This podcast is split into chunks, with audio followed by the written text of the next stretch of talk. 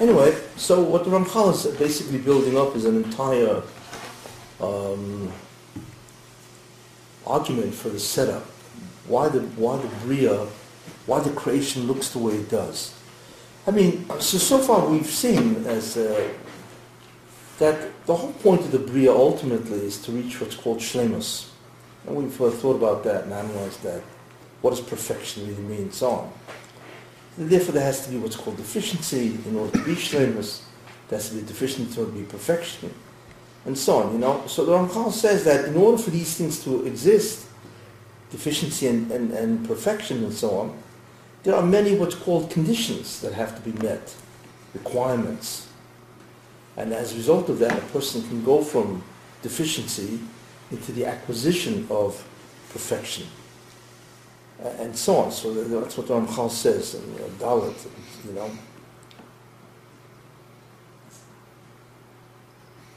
And then the Ramchal says, of course, that who is the, who is the, uh, the individual or individuals that are destined to be the ones to receive the uh, Ribbon you know? Who are these individuals?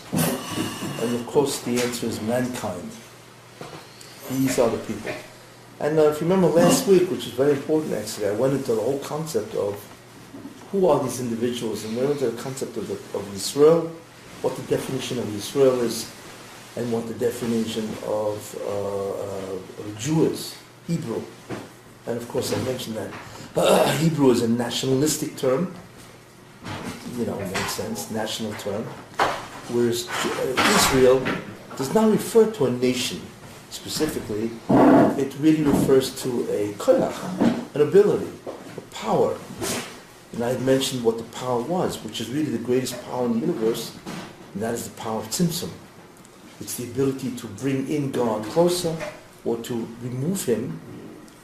Uh, of course, the Rebbe does that voluntarily, but there is no greater power than that, you know, than God's entry or his exit, so to speak, from the Bria, from the creation. Not that God exits, but he clearly stops what's called a shepherd, and, and so on, you know. There's a certain concept which you have to really think about, which I mentioned a while back, but it's a very important concept, you know.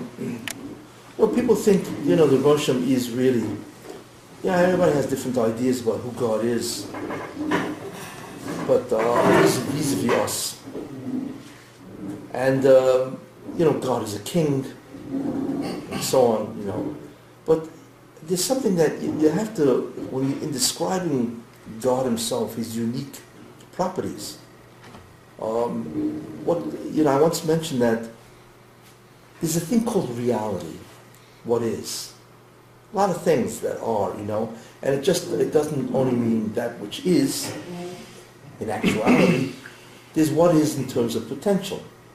Reality is not just objects, it's also uh, ideas and so on. Uh, but when we think of God, what is so unique about the Mersham is that God is not part of reality at all, which is a very interesting concept. Reality is part of God. God is a being that determines what is and what is not, what is real, what is reality, totally. That's what he can determine. And as far as I'm concerned, that is the greatest power that any being can have to actually determine what is and what is not. You know, it's far more than a king. You know, a king can give a command, and then if you don't observe his command, he can punish you. If you do a observe his commandment, of course he can reward you. But a king is not in charge of reality. You know, he himself is subject to the laws of reality or to the laws of being. God decides what the laws of being is altogether, and so on. so what, what is important, ultimately speaking, and I think in the, in the end that's what, uh, the, uh, what a person realizes, is that God is, and God has absolute control of reality, of whatever is, which is total, which is a total absolute control of anything, and of course it's the greatest uh, of all powers and so on. And therefore I think ultimately man will realize that, you know, that God is everything, so to speak. And that really is part of the experiencing, you know, Olam Haba. You know, we say that we, we feel our own existence because we are able to experience the existence of God within us. And it is through that experience that we ultimately get that hasaga. And that really ultimately is the shlemus, is the perfection. We finally understand, we finally get it, as they use the expression. We, we actually get it, and so on, you know. Uh, and because that, that, there are many, there are many variations or degrees of people understanding who God is. People understand that God is all powerful, but you know, but God is part of reality and so on, you know. Uh, you know, God can fight people, he can do this, he can do that. But ultimately speaking, there's, it's not that there's nothing else. All reality is actually determined by God. Even the laws of reality itself, which I find to be very interesting. Reality and existence is the same, same definition? Well, reality is simply whatever exists is real, is a reality. It's the same thing, ultimately.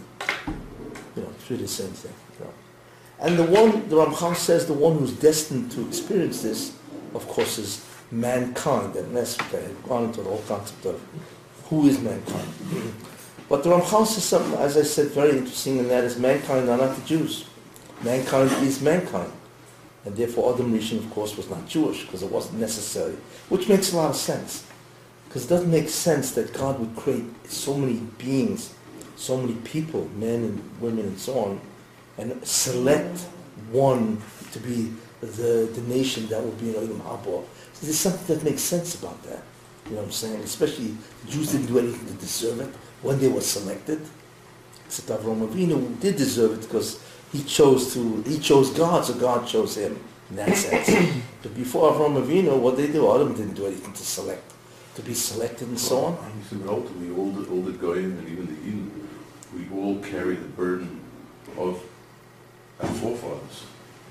In other words, the goyim today are suffering, or whatever you want to call it. They're in their situation because of their the daughter, the daughter of Mabel.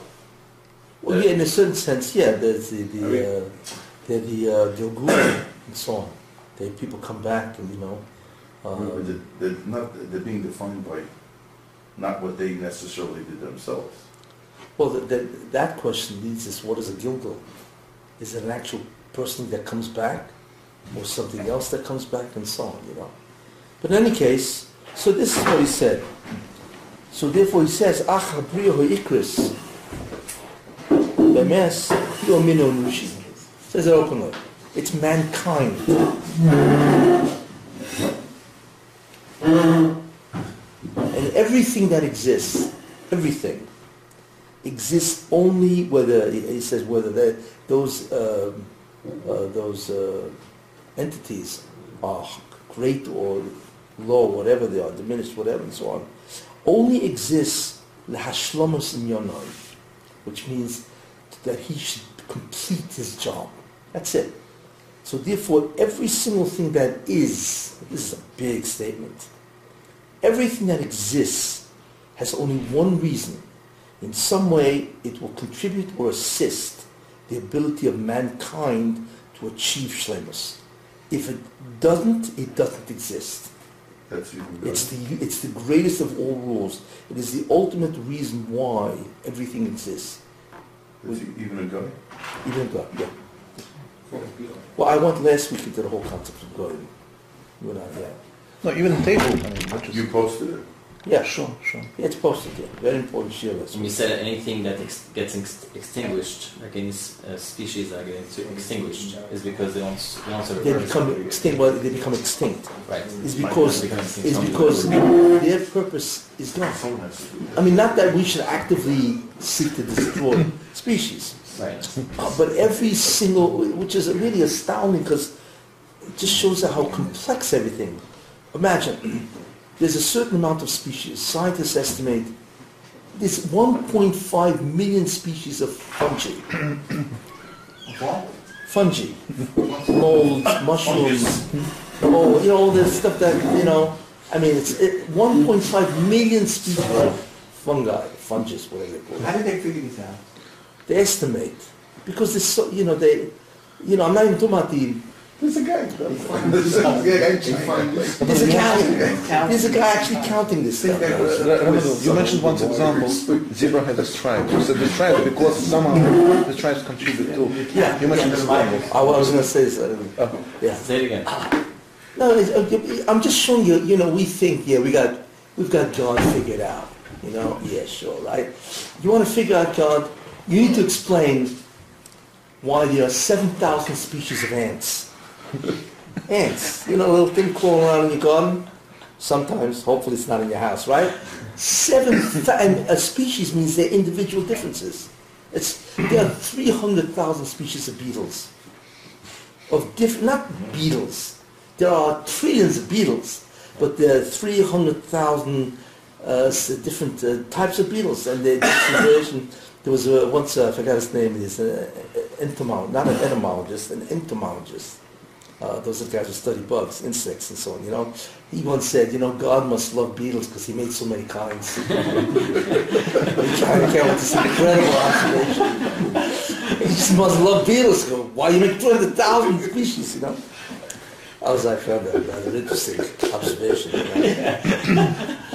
but uh, you know, uh, there's like I said, 1.5 million species of fungus, fungi, whatever they're called, right? Scientists estimate there's 100 million species, and so on. Most of them of which are unicellular, one-celled. You know, see, the human body has 100 billion, 100 trillion uh, cells.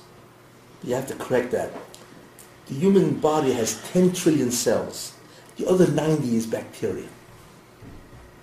That's how many, that's how much bacteria you have in your gut. That's a whole science now, of the, all the bacteria in the gut, because they, they find that, that there's incredible amount that aid in digestion. We don't even know what they do. Imagine 90 trillion bugs, pathogen, and most of them are beneficial. 90 trillion hanging out in your intestines. Ramadan, be, You know what? Be careful. on mean, this- Besides the child. That's besides the. Yeah. And, and I hear that they, I hear that they love cholent. Thank God. Like you know, go. How do you? But I want to tell you something. Not only are the amount of species has to be explained. Why so many? I mean, different, you know. But every bug that exists has to be explained. Why did? Why is there? You know, almost an infinite amount of bugs, bacteria, one-celled animals, and so why? You know. But not only that has to be explained. why does a tiger look the way it does? That has to be explained too, because remember, nothing exists before God brought into existence, right? So God did, he, you know, it's all the way, all the appearances of all these entities, the appearances and their properties and their abilities and talents, you know, all of them were created. Why? Each, every single iota of yediyah, of reality, has a purpose. How can anybody possibly figure this out? You see, you know, I'm just saying, why does an amoeba look the way it does, one cell, and why does it have all the properties that it has? The amoeba itself has thousands and thousands of different properties and so on, and each one is calculated to assist mankind to do the tikkun. It's beyond belief. You just, you can't fathom that, and so on. But there's, and there's, a, I think the Ramchal says in another place, there's a great deal of the Bria we will never understand. even even. Why does an elephant have a trunk? Why have a trunk? The long nose, you know, Not to wash themselves. I mean, That's an old joke. no, it's for real. to wash themselves. I mean, the people who don't have long trunks also wash themselves. They use their hands instead of their nose, you know. Uh, but this is. But I want to tell you something. There is a clue. There is a clue. Once a very interesting story of the Ari and Reb Chaim Vital was the greatest student of the Ari. He was the greatest, obviously, he was the one who wrote what the Ari wrote, you know? So the Reb Chaim Vital pressed the Ari to reveal to him the reason for a specific type of animal, whatever it was, that we call it, what it was. What, so the question is, Reb Chaim, what's he into zoology?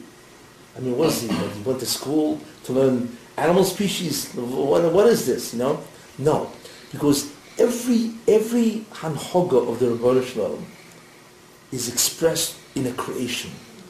And what we don't understand is there are animals and all these things, all of these expressed, they are nothing more than physical expressions of different hanhogas of the Shalom. So he wanted to know this specific animal, what was the, what's its counterpart, hanhoga in the Shalom. Interesting. You know, the, the, he was a real zoologist. I mean, that, that's how you learn zoology. You know what I'm saying? See, the Ari told him, I cannot tell you. I cannot tell you. It's a soid. Whatever reason, I can't. I cannot reveal to you. So Reb Chaim Vital was not satisfied. But it's incredible that the Ari would know. I mean, he's beyond belief what he knew. You know, and he, and he never took a course in zoology. I guarantee you that. You know what I'm saying? You know, so the Reb Chaim Vital pressed him. An interesting story because it reveals a lot.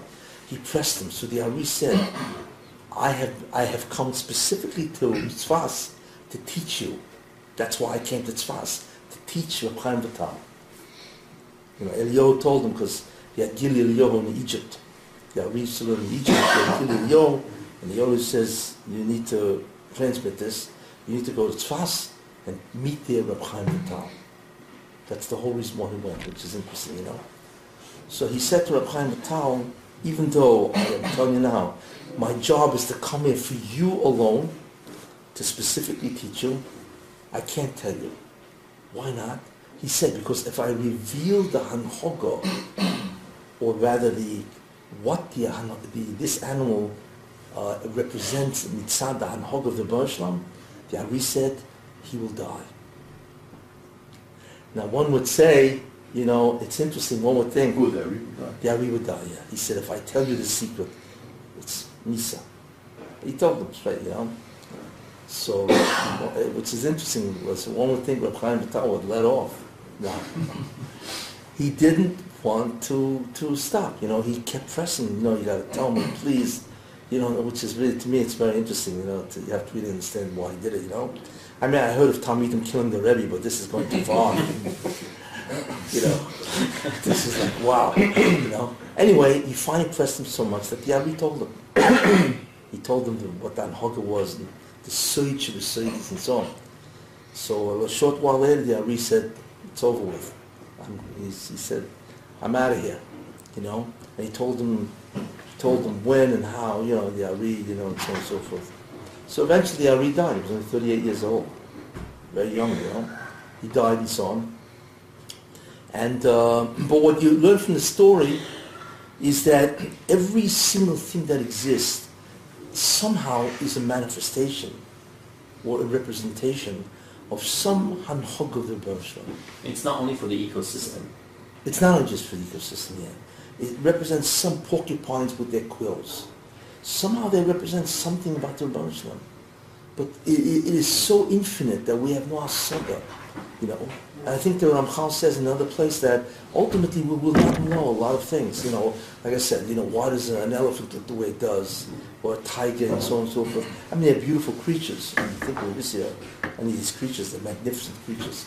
You look at a tiger, it's absolutely, I mean, assuming you're, you're not in a cage with it, you know. then somehow the beauty gets blurred and you just get out of it, you know. But if uh, you're looking at it, it's a magnificent creature, a tiger, a lion, it's just incredible, you know. And they all represent Anhog of the Marshal in some aspect. So most of this stuff we won't know. It's just beyond us and so on and so forth. Um, You know, but anyway, that's what he says. He's every single, which is an incredible statement, which he said. V'chol shah nevroim, and all the rest of creation, bein ha'gevoyim imenu, the, elite creatures and so on, ubein ha'shvelim imenu, and those which are of inferior status.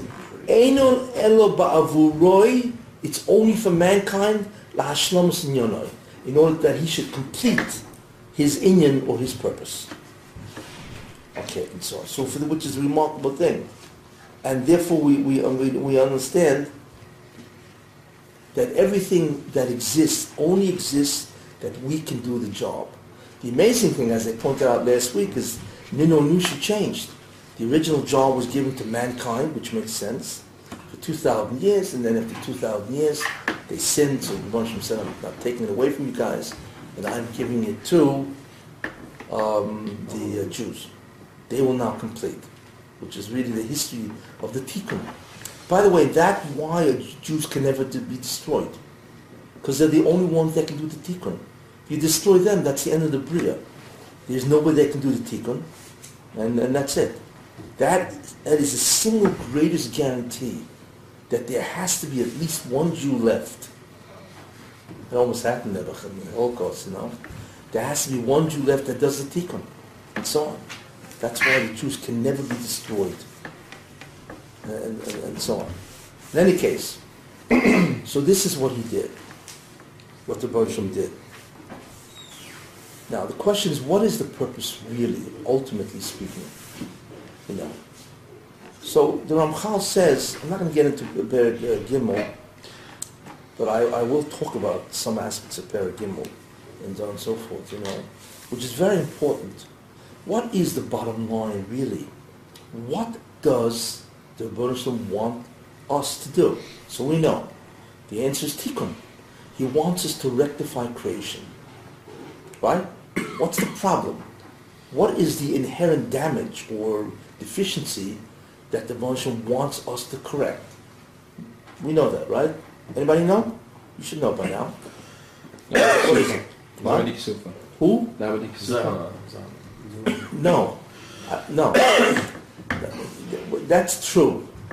Nahama D'Kisufa is in order to give us the merit of it. Hmm. But what does he want us to do? What is the job of a Jew? Tikkun. What is tikkun really? Tikkun what? The, uh, why- what's the answer to that? I mean, Very I would say specific. Zoyhama. I, No, I no, think it's no. Gilui. No, because before all the mission had the tikkun, there was no zoyama. Right. I mean, not that we can speak of. There was zoyama, but it was contained within the nochash. Was it There was no, yeah. Right. So Tzimtzum? wh- what? Tzimtzum? That's the operational mechanism. Now, what does he want us to do? Gilui. Isn't Gilui? Kilo of what? To bring the presence of God back into creation. That's what he wants. The Bosham left. That's the ultimate tzimtzum, right, where he contracted himself and so on and so forth, whatever that means. And he wants us to bring him back. That's basically what he wants. When he comes back, what will happen? What happens? Who? Who? Bottom line, Mashiach is the one who brings him back. Tikkun? Who? The Rao, the, uh, Who? the Rao, the, uh, What's the bottom line? What happens? Everyone will do it silently. Who Everyone, all three will do it silently. will do? It's silent. Yes, all this is true. That's Tikkun, no? All this is true, but what really happens? What's the bottom line? Oh, What's the real thing that happens? What? Everybody knows. I mean, the I- I- same. True. Ichud Ichud is going to be Ichud is going to be uh, apparent. Everybody will know Hashem. Yes, everybody's right. Shemachom Shmayachom. Yes. what really happens? see what it has to come. Actually, I said it already before. However, yes, but what happens vis-a-vis us? We'll see how Shlemus. connected. Shlemus. Okay. Reality changes. Remember I said before, that's why I said it? The Bosham is the controls all reality, right? The type of reality, the, whether you call it the quantity of reality, the quality of reality, the type of reality, whatever it is, started off at a certain point as a given, a certain amount, let's use that word, amount of reality. Let's use that word, right? When the Bosham re-enters, so to speak, reality changes. That's a big word. I mean, we're talking about reality. I'm not talking about a specific thing. Reality changes. It's very hard to understand what that means. That's one of the reasons why we can't master what, what the Mashiach will do, let alone what Olam Haba is about. The reality in the time of Mashiach is not the same as our reality. You know what I'm saying? We don't understand what that means. And the way it happens is because the Rebbe enters the Ha'ora, right? So, The Ha'ora changes reality into a reality that we do not know. what, what does it mean that the, the Mashiach's not going to change anything except Shuat Malchus with God? No, that's Ben Yosef, not Ben Dovid. That's Ben Yosef. They're two, two different Mashiachim, right? And each one has a different job. So Mashiach Ben Yosef's job has fundamental job is to to, to, to uh, combat evil or Ra, just like Yosef from Mitzrayim and so on, right? But but ultimately speaking, that's what changes. It's reality changes, which means if reality changes, which means and that happens because God is exposed. You know what I'm saying? So the fundamental disease of mankind is cured. What is the fundamental disease of mankind? Yes, Hara? No. What's the fundamental problem that mankind has? And that's the change of reality. We don't, Who? we don't know our existence. No. No. The fundamental change that that happens is ignorance is gone. Why do we chayte? Why is it the malachim don't sin? Because they're not ignorant. They're not ignorant. They see reality. You see, we don't. That allows us to have all kinds of illusions, you know, misconceptions, falsities. That's what happens. In a mokum of ignorance, we sin. Malachim don't sin because there's no ignorance. There's no, you know what I'm saying?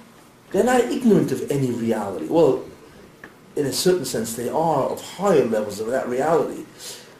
So therefore, ignorance is gone. Ignorance is gone. No more sin. It's over with. You see? So the fundamental problem that we have is ignorance. And that allows everybody to sin. Everybody with me? These, look at the rules I'm building up slowly. Fundamental structure. Right? So, one, God is in charge of reality. Totally. Two, he can determine, manipulate reality based on his presence or absence. That's right. Number three, we are created with a certain hester of reality. That's number three. What does that create in us? Ignorance. Ignorance allows us to sin. Next question. But what is the central point of the ignorance? What are we ignorant of? Hashem's presence. Hashem's control. Yes. But therefore, what does that create in us? Independence. Good. We all suffer from an illusion. This is the problem. Without the reality of God, we suffer from an illusion. What is the illusion? We think we're somebody. We think we're somebody. This is the problem. We think that we have an independent reality from God. That we are actually a somebody. Somebody. you know what I'm saying? That's the essential problem here. So when the emotion appears, we what do we realize? We are nobody. Zero. How does it feel? it sounds scary. You know, it's almost uh, it's a, it's almost it's called an oxymoron. A nobody, if he's truly a nobody, can have no feelings because he's nobody. It's almost like that, right? I mean, and well, but but that's reality. We are really nobody, zeros. That's what the Yidden said by Har Sinai. It's in Enum B'Ris Es Malkeinu. The what? The Yidden said by Har Sinai. It's Yeah. in Enum B'Ris Es Malkeinu. We want to see the ultimate Mitzias. Well, yeah, That's what they said. yeah. Well, the ultimate mitzvahs would, would be their non, would be their non-existence, which obviously is not what they are. Does it bring non-exist when we are nobody? Does it bring non- is it closer to non-existence? as close as you can get and still realize you non-exist. But it's a, you can't do that. You can't realize non-existence. There's nobody to there's nobody to realize the existence. Kila Irani Yalam Machai? Is that the Pshat Zechazim? Yeah, to a certain extent, you know, you know, yeah. Ultimately, that's what it would be. So therefore, what do we call that? What is the ultimate idea? that tells us we are nobody? And the answer is. That's really what it is. The entire Torah or the Avodah or the ultimate Hasaga is Ein Od Milvado. Besides God, there is nothing else. Mamish. Literally. You see. So once that happens, what, what's the reality? What do we think about ourselves? Nothing. You see, that's the bottom line. The bottom line ultimately is Ein Od Milvado. This is what the Rebbeinu wants us to know. But in the time of Mashiach, right now we can know it in an intellectual way. You know, I can think about it and intellectualize it and so on. But can I actually experience my nothingness, my Muvadoi, which is the? The answer is not really. Because we have all types of manias, right? What are those things that convince us we're somebody? What? Well, well, gaiva would be the expression of being somebody. But what are those things that foster the illusion that we're somebody? Well, the first thing, the most important thing is what? I have a sense of self. I have a sense of self. You know? And because I have a sense of self, I think I exist also independent of God. we walk around with a sense of self. That's the first, mo- most difficult thing to break through. And lost loving, we go back to something. No, not the same sense of self we have now. That's cool. What? That's cool, yes. yes, no, it won't be the same. I mean, I, I mean, see, we'll, we'll have a sense that we exist, Yeah, yeah, But- that's but it's not the same sense of self that we have now. Otherwise, we wouldn't exist. Is it a sense of no body or an exchange for oneness, feeling oneness with Hashem? Is it going to be a lowering of the sense of this, uh, ego or whatever? Well, oneness simply means that you don't feel a separate identity. We will not feel. You don't feel a separate identity from God. But our sense of self is the major ego. What's the second illusion that we have? We live forever. Who? We The- live forever. The what? We live forever. No. We don't live forever. No, we don't have that illusion. We'd like to. No. What, what, what's the second thing that we go through that fools us? Desires, impulses, feelings. Well, that's, that's, okay, that's the sense of self plus Control. our sensations, our thoughts, our feelings. That also all gives us the illusion of self. But there's something else. We think we are causes. Shlita. We think we have shlita. We think we can cause. We are a causative agent. You go out, you make a living, hey, I just made a thousand bucks. You know? We think we're causes, and so on. Because whatever we do, whatever happens only happens in response, basically, to our uh, involvement. So we think we're a real cause. You see. So that's a second factor that fools us. Not just our sense of self and our properties or features, but also because we look like we actually cause. You know, if I move this, I cause that to be moved. You see, that's what I think, but not really. What moved that wasn't me, it was the Rebbeinu Except it looks like I moved it. That my boundary of arm moved that. You know? But in reality, I didn't move it. So He's the only cause. You know, that's what's called. So the first concept, let me give it a name, it's important. The first concept that what? That I exist independent, right? That illusion is opposite than the truth. And the truth is yichud mitziusai. That only God is. And one one. It's called yichud, the oneness of his existence. The fact, right? Okay, the second idea I think I cause, is the opposite of that is yichud shlitasoi. He's the only one that is a cause. Isn't this, the, isn't this going to strengthen Nahama D'Kisufa? Because at the end of the day, you feel the whole problem of Nahama D'Kisufa is that it's that any that anything you're given free is is you you feel I'm supposed to be a creator because I'm No. still a creator. No, but, but the fact that we come to that realization by our own efforts, that's the tikkun of Nahama D'Kisufa. So now it's by coming to that through our own efforts. Correct. That it's a paradox. Now I can now I can enjoy my non-existence. Exactly. Sort of. Yeah. Exactly. You see. So that also gives us a sense of illusion. What's the third thing that gives us a sense of illusion? These all things interfere with our ability to see Ein Od Milvado. Our sense of self, the fact that we actually look like we cause things. What else? Other people us. Zulosas, exactly, others. I look around this room, you know, I see other people. You know, if there's a real Yichud Mitziyosoi, you know, what are you guys all doing here? Which is sometimes something I really ask. you know what I'm saying? Yeah, I see others, what's called Zulosois, others. I thought you wanted others. What? I thought you wanted others. Yes, I did. That's because I want to persist in my illusion.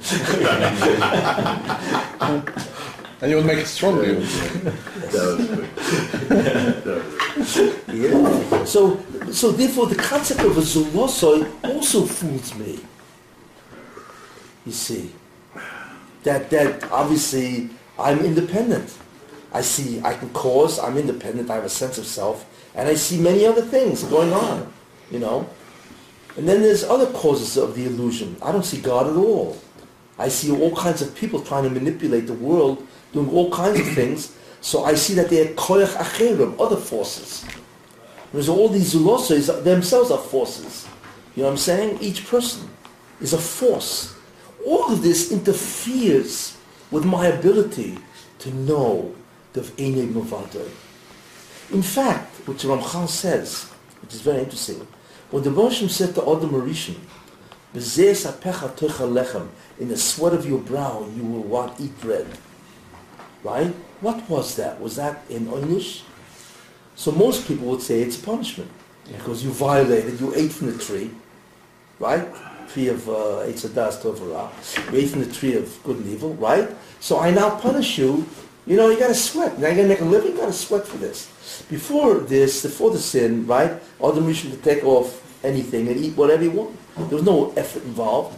But now you need to work for a living. You need to sweat.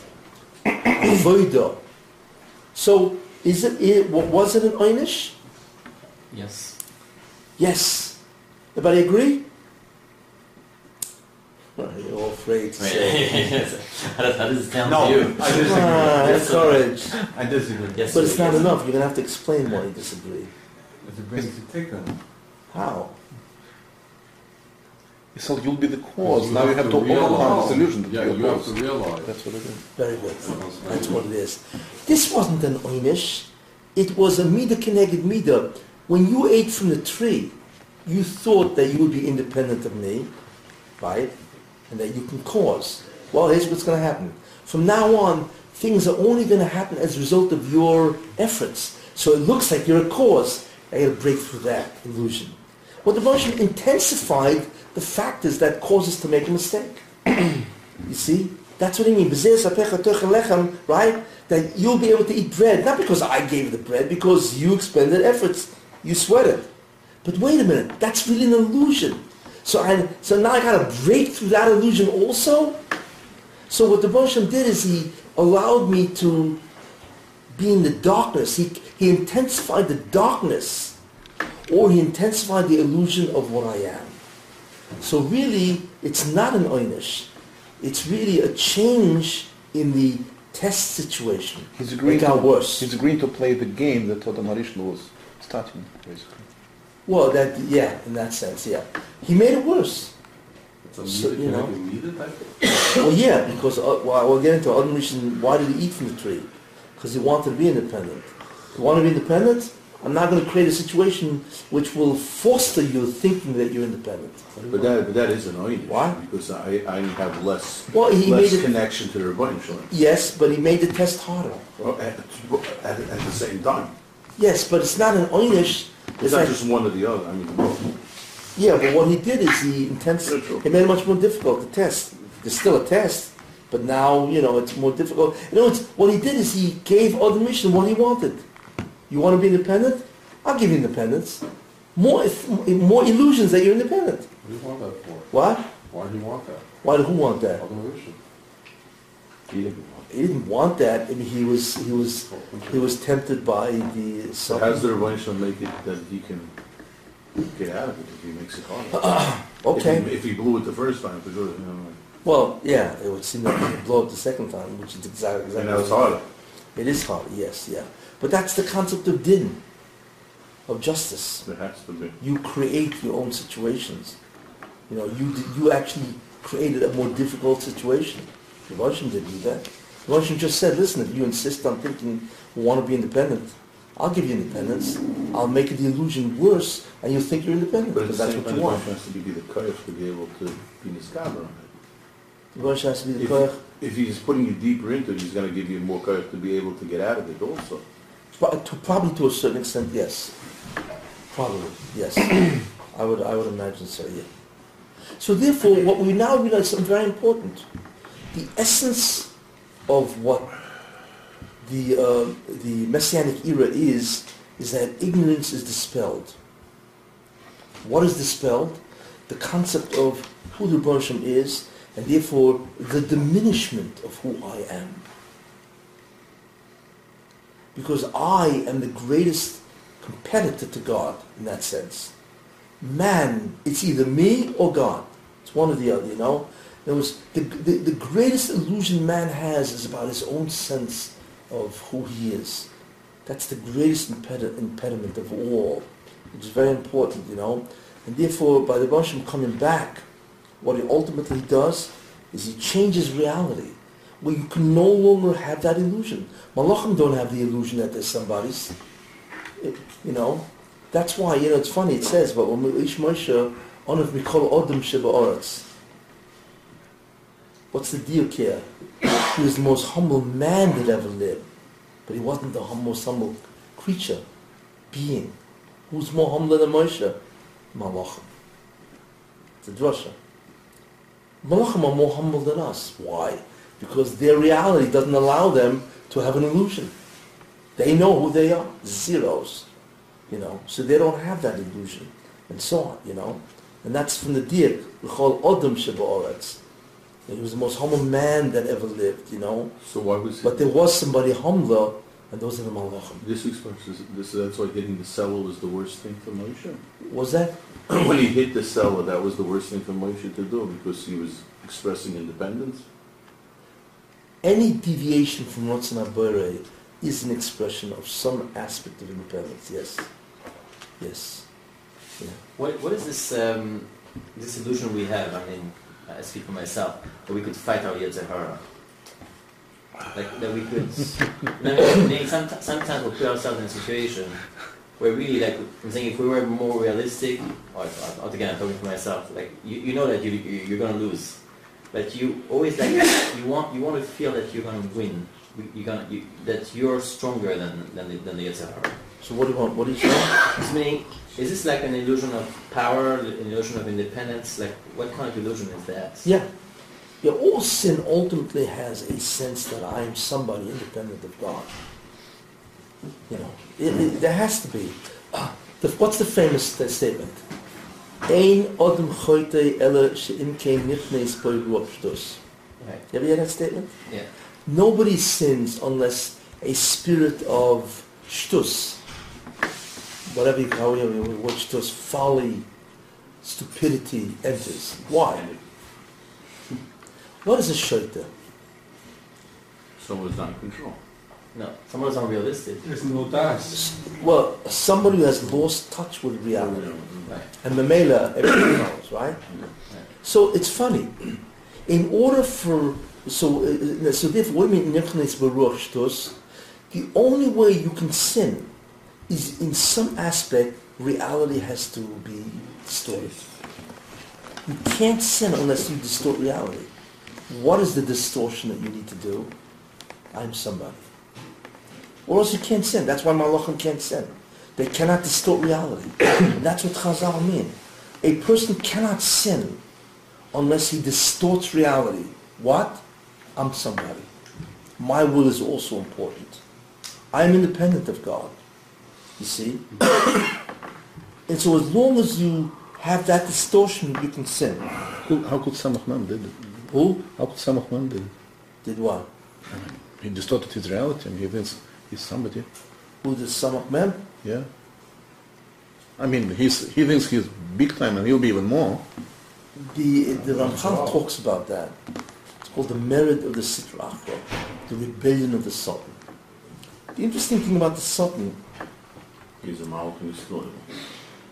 uh, Sultan is a very, very interesting being, you know, and so on, but the Sultan thinks that if he gets enough Jews to sin, you know, it's, it's called Tigbur Surah, if he grows through the acts of the sin, ultimately he will become a real being. It's a distortion.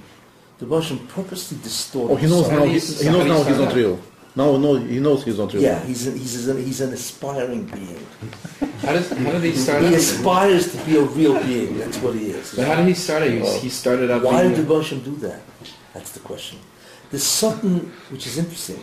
He labors under an incredible distortion of reality. He can't do what he wants. That he knows that. The Sutton, his only power is kitrug, prosecution. That's all. He, the only way he can get what he wants is by prosecuting. But doesn't That's he try it. to get you to? Isn't he also the Yitzhar that tries to Yes. get you? So he's the Eitzar, he prosecuted sin, right? And then if you sin, he prosecutes you. Based on the prosecution, he can be yoinek from your kedusha. But how did he start? He, he, he, he, He didn't. He didn't start that way. But let's you know go slow. The question is, so he is under a distortion that he has a certain illusion that he can become a somebody if he gets enough Jews to sin, which means if he can take enough kedusha, he can actually. The Ramchal calls it the mered, the rebellion of the Sitra Achra. Very interesting concept and so on. The question is, why would the Russian do that? Why would the Russian give him that distortion? did No, no, he didn't get himself. What? How did he start in the first place, though? After the Chet of Adam Rishon. So, so was, he was in the he was represented by the Nachash. What was he doing? Just doing Hashem's Ratzon and that's it. Who? Yeah, yeah. And that's Yeah. that's it. He, Well, no, he can only do the Ratzon. I'm saying, but in the beginning he was like But just a malach, just like any malach that wants to do Ratzon Hashem. So he was the same thing. He's doing Ratzon Hashem this is to get out of Yes, his fire, whatever. but- then he The became. mistake that he makes is that he could become somebody. But he, the Rebbe is saying that he started out as seems to be saying is he started as a regular malach that just wants to do Ratzon Hashem. Yes. But how did he turn into some uh, power-hungry, re- rebellious? He was uh, given that. He was made to think that way. So when Adam Harishon got his distortion, Satan got his distortion at the same time, simultaneous.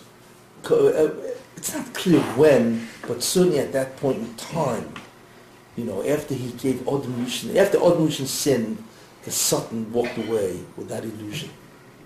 Or he flew away, however you think Did you it. ever hear the idea that the Satan... The question is, why? Tell you some very interesting why. It's not really his fault then. If Hashem gave him that. Doesn't it? Yeah.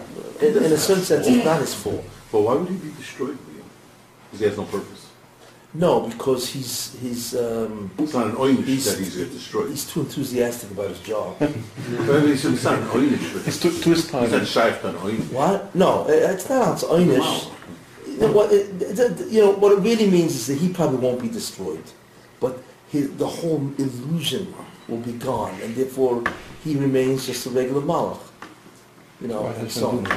What? Why did Hashem give him this Anybody? disease? Disease. It, it, it is a disease. Yeah. Why does Why does Hashem do that to him? To the to the sultan? Anybody? I mean, what's the, the question is, he could do what he does without any distortion. Why does he need the distortion, right? Oh. That's what you're asking. That's the question. Why does he need the distortion? It has to be. What, what, what's the He idea? could we do the same thing. It has to be good for the tikkun. Mm. For him to have the distortion has to serve the tikkun process. Why? Anybody figure out why? What would be without the distortion? Who? Without the distortion, what would be? He would do the same thing. Good. He Tell can do the same thing. makes us a Exactly what he's doing He now. do the exact same thing he's doing now. That makes us a cause. Does Who? it make us a cause? No. When he comes into the picture. Did you ever hear the idea where the Satan at the same time is challenging us, wants us to overcome his Yeah, yeah, challenge? yeah, okay, I don't want to get to that. I mean, I, I threw out a question. I don't get, don't, don't sidetrack it. Anybody know? Maybe if he, if he wouldn't have the distortion, then in, in mankind there wouldn't be a distortion. And that's he's projecting his distortion. No. No. No, I mean, no reason. I'm. He will do exactly the same thing. There's no reason. Yes, but there is a very important reason. Because what does the Sultan fundamentally do? Kitrug, mm-hmm. right? What's the job of the Sultan? To uphold din. It's really what his job is. To uphold justice. That's what he does. He's the one who's assigned. He's the prosecuting attorney. He's the one that makes sure you want to you want to get rid of Mabo, you got to work for it. But justice, you know, so he wants to get you the skin, hoping that you'll overcome him, right? If not, then he prosecutes you, and so on. That's his job. That's a very dangerous job for the tikkun. Why?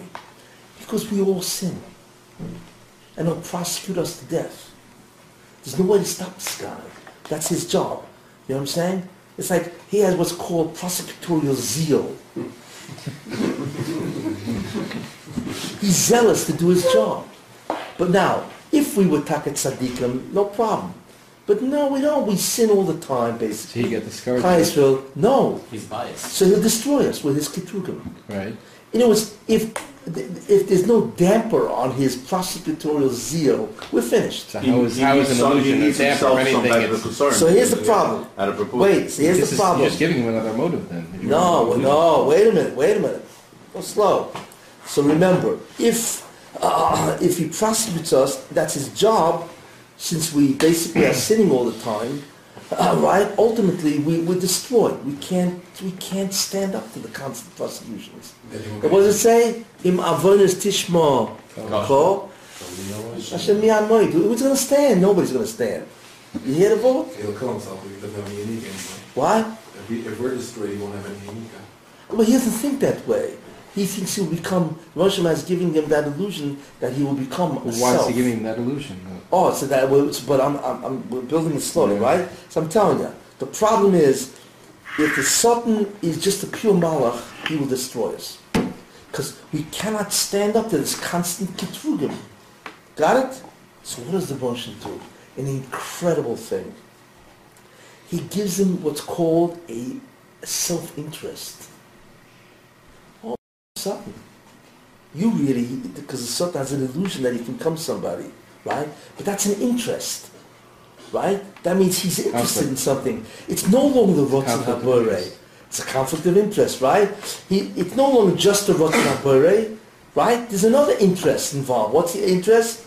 I want to something myself, to become something. So therefore, the Rabban the Rabban Shem, once, once he has a self-interest, the Rabban Shem can negotiate with him. That's the concept of shoy- What do you mean? shoichad l'sultan. You hear the expression Azazah. shoichad What does l'sultan? what does it mean? Negotiate? How, how, how Wait, wait, wait.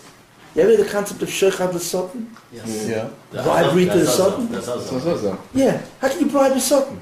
You bribe a sultan. If what he's always doing is what's in a bury, how do you bribe a sultan?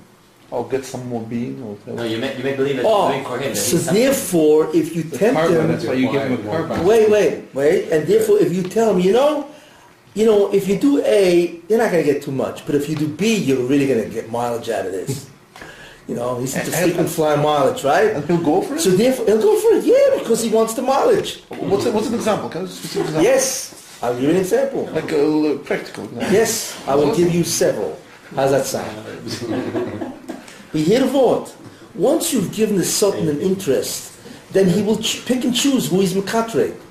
He'd rather be Makatre this because it'll get him more than Makatre that. So in essence, the Rosham is able to spare people who are Bidin would be Chayev, but since the Sultan is not Makatre, and there's no dinim without Kitrug, you should know.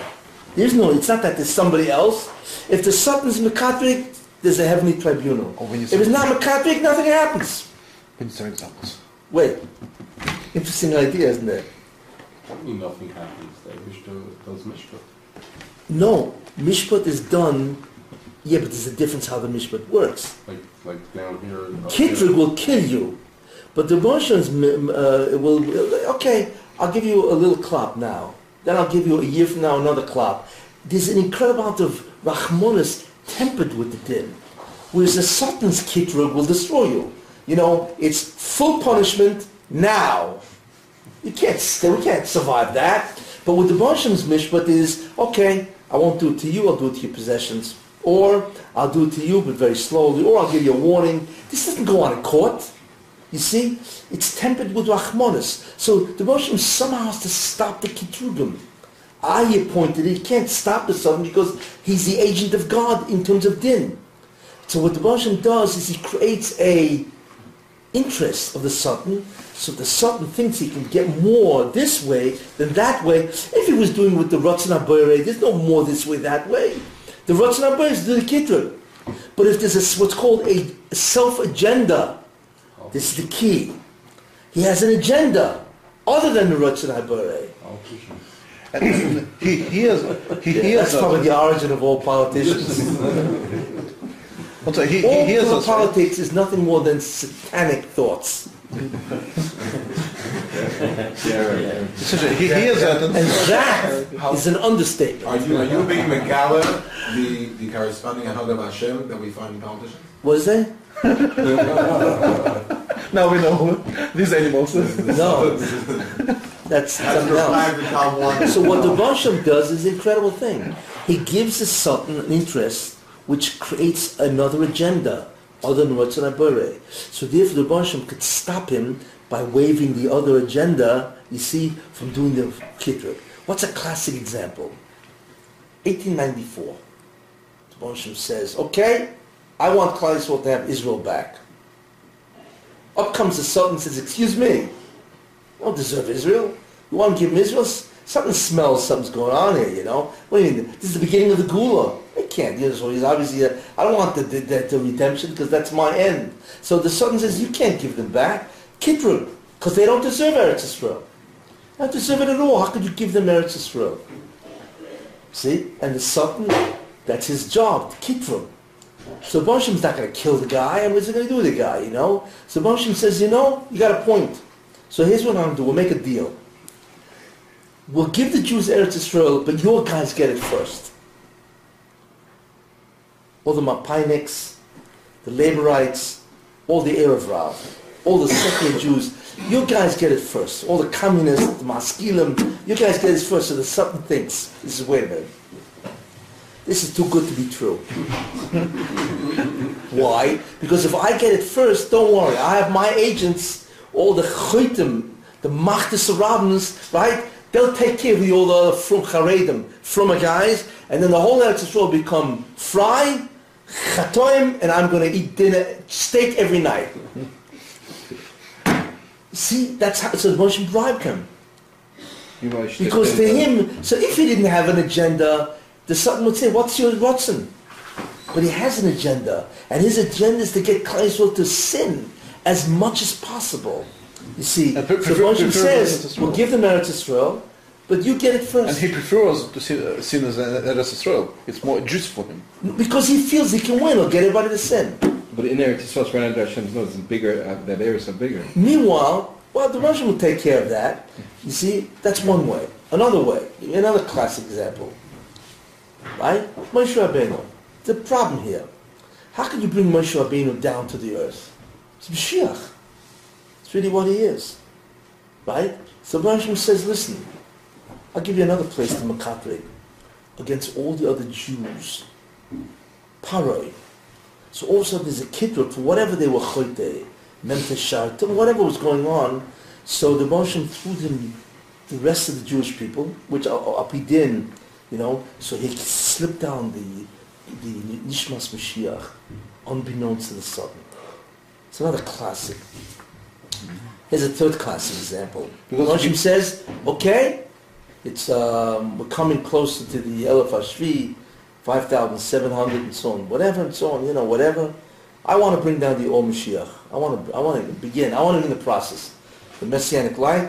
I want to begin to, I want to begin to uh, spread the concepts of Kabbalah, which is the piece of Torah. So the Sultan says, excuse me, you know, the kids were, well, you can't give them Kabbalistic information. To give the sentence of Kabbalah? Kabbalah, you want to do Kabbalah? I mean, look what they're doing down there. There's chatoim going on over the place, and there's whatever going on, you know. And so I said, how can you give them the Or Mashiach? which is, or the surface of Mashiach, which is Kabbalah. That's really what it is. Surface Messianic light. How you do this? So Boshim says, you got a point? Make a deal. Here's the deal.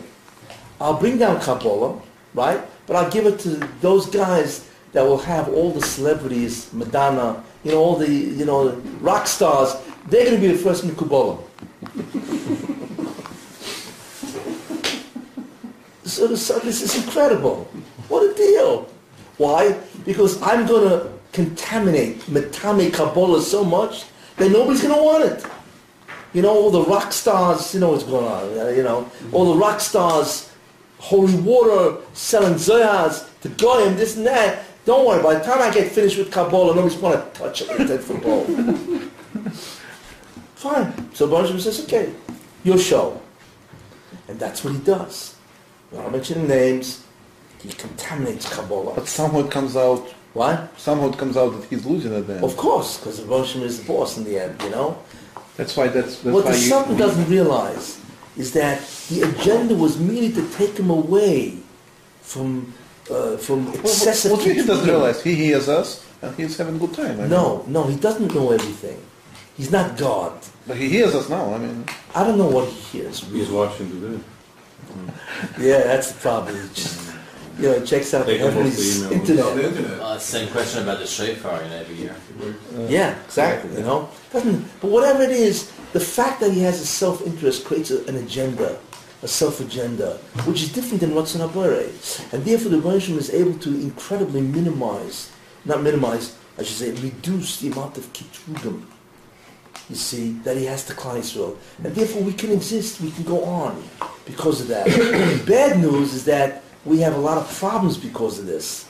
You know what I'm saying? Eretz goes to the friar, and Kabbalah goes to who knows what, all those guys trying to contaminate Kabbalah and so on and so forth. That's bad news. But the good news is at least it's down here.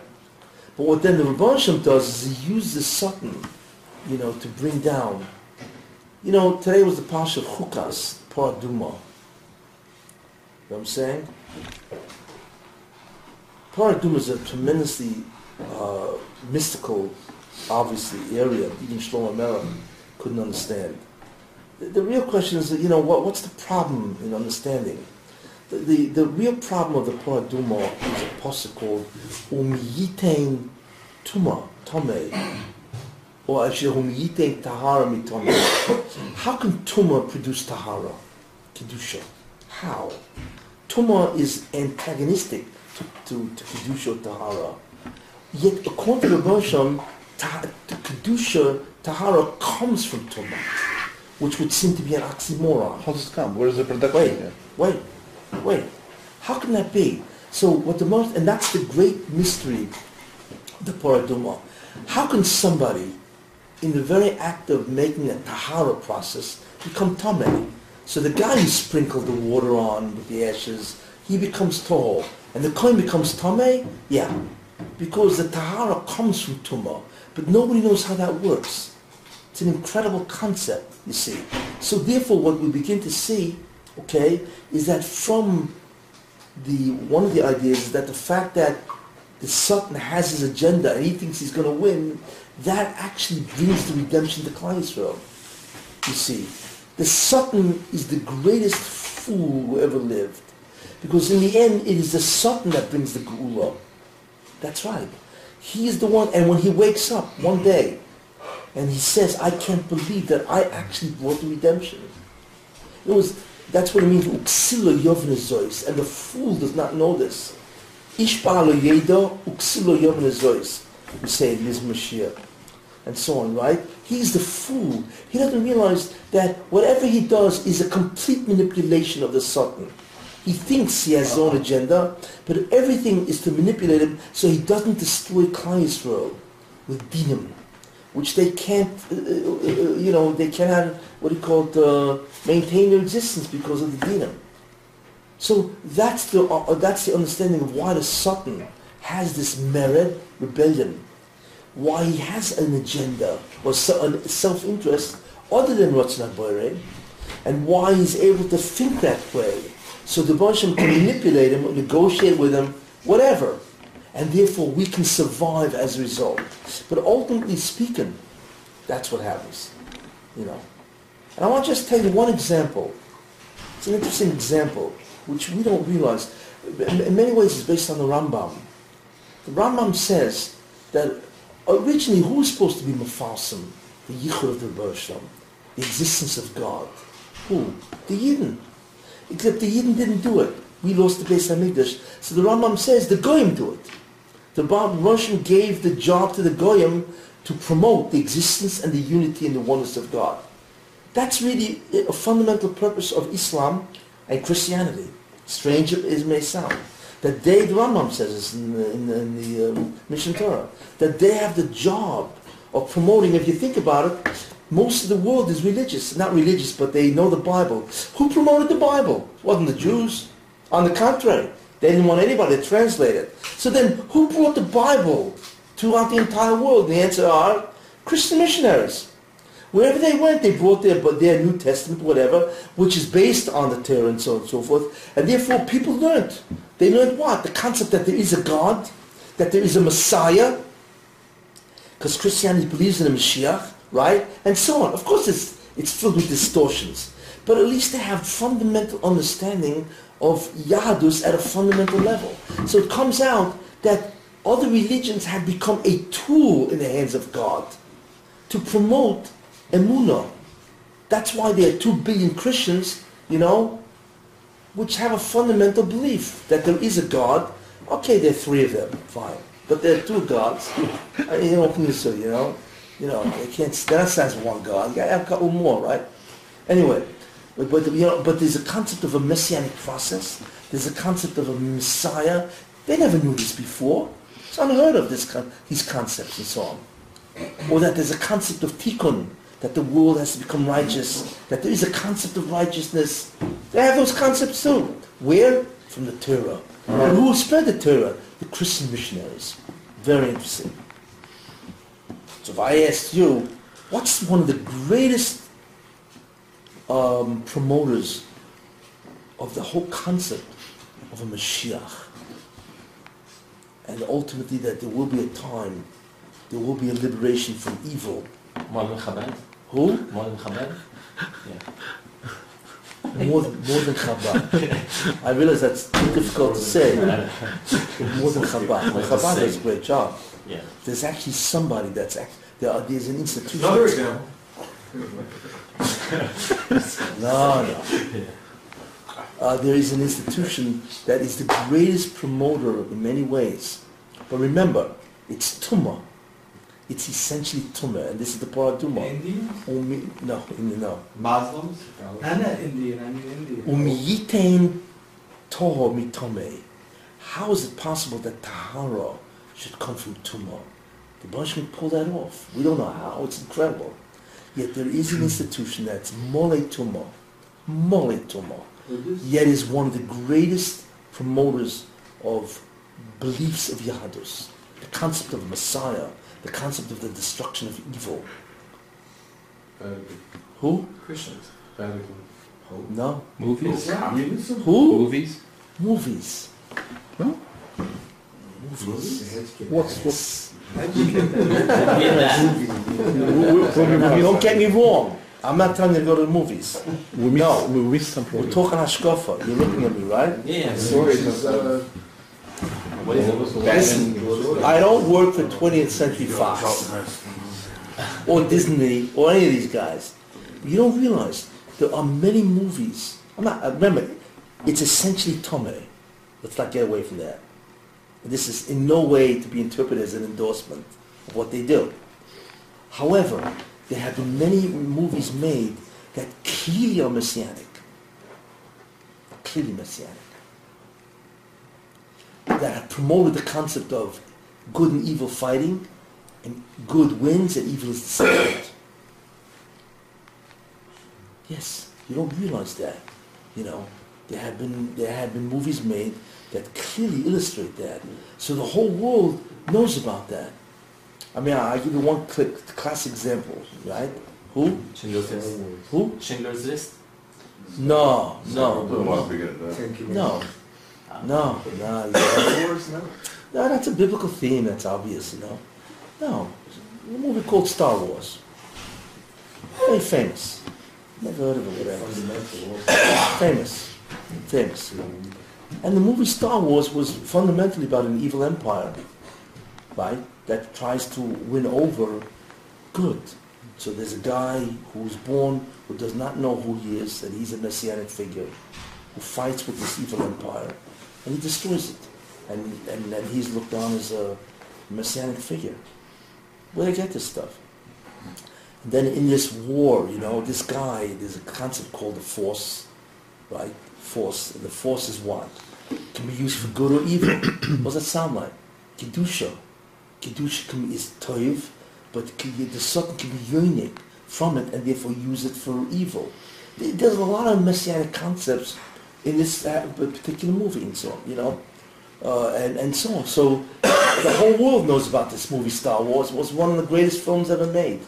It, they, they, I think today, the, the, the, the, and there were three of them, sequels. They made over three, two or three billion dollars. I mean, it's world known, this movie. That means everybody in the world knows that there is evil, that it will be subdued, that there's a, a figure that has destroyed evil, and that he employs a force that can be used for good or evil. Why can't he, that- I'm just saying, that means that, you know, so when the Mashiach comes, it's, oh yeah, Star Wars.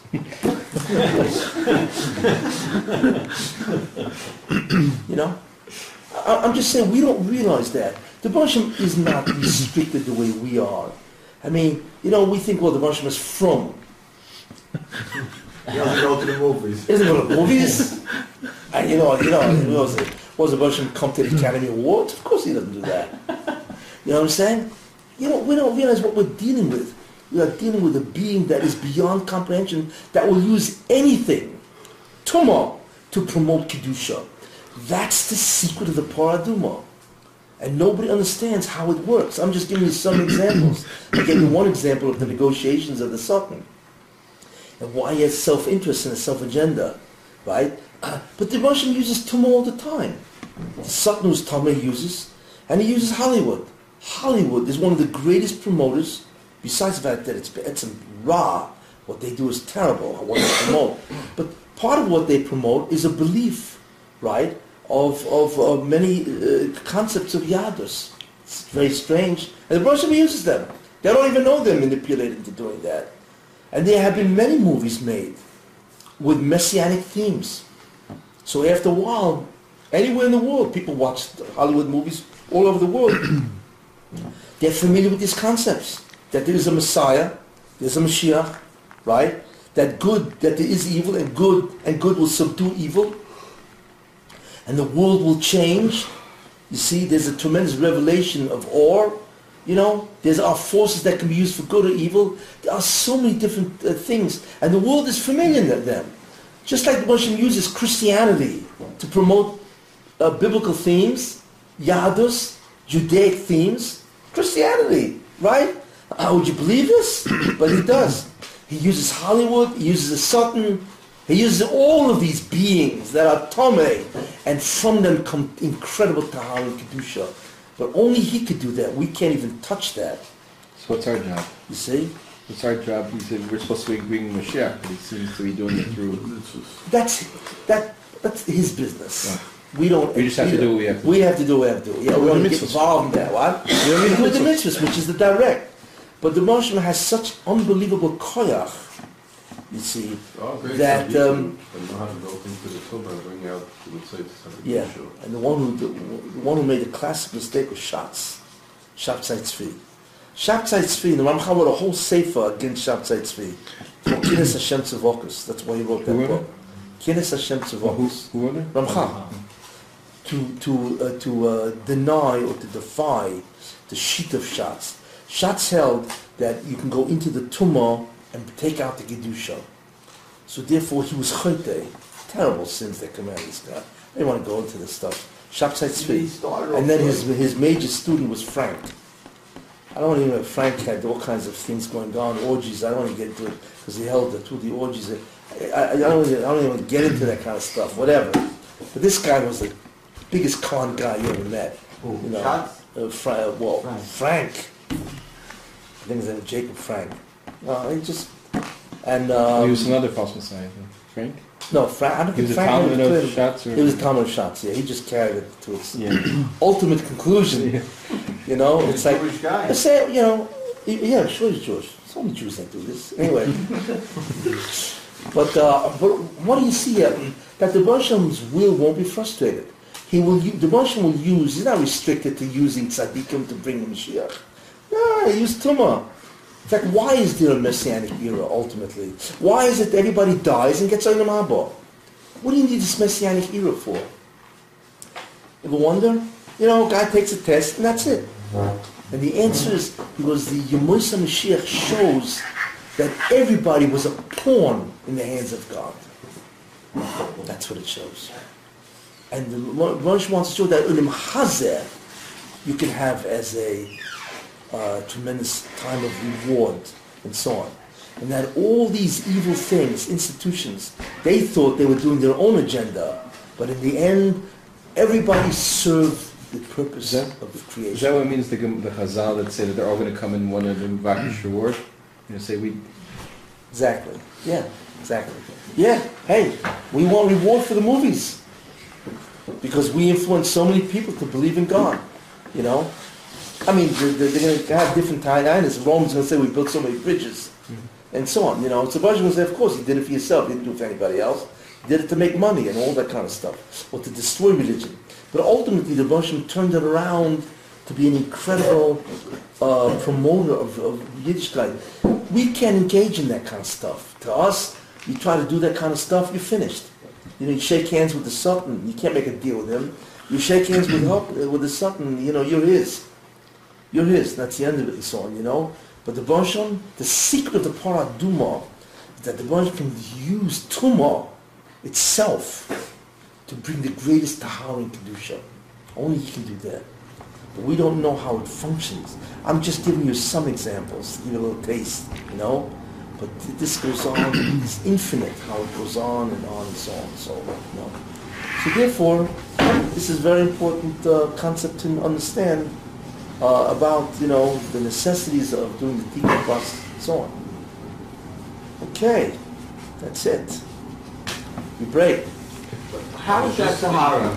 What? You were saying about the, the, the species in the world. I was thinking of Yosem. Right? Yeah. Because I'll say it was gigantic. Yeah, huge. So, no, it could be the, the, the, lesson from us is, just like Yosem's Jewish, we can't see the whole thing or whatever, the same thing covered their bunch, but he's, you know, Fine, whatever. fine. The real reason why there's a Luv Yosem is an incredible source of omega-3. Yeah, but they become that. Thank you very much.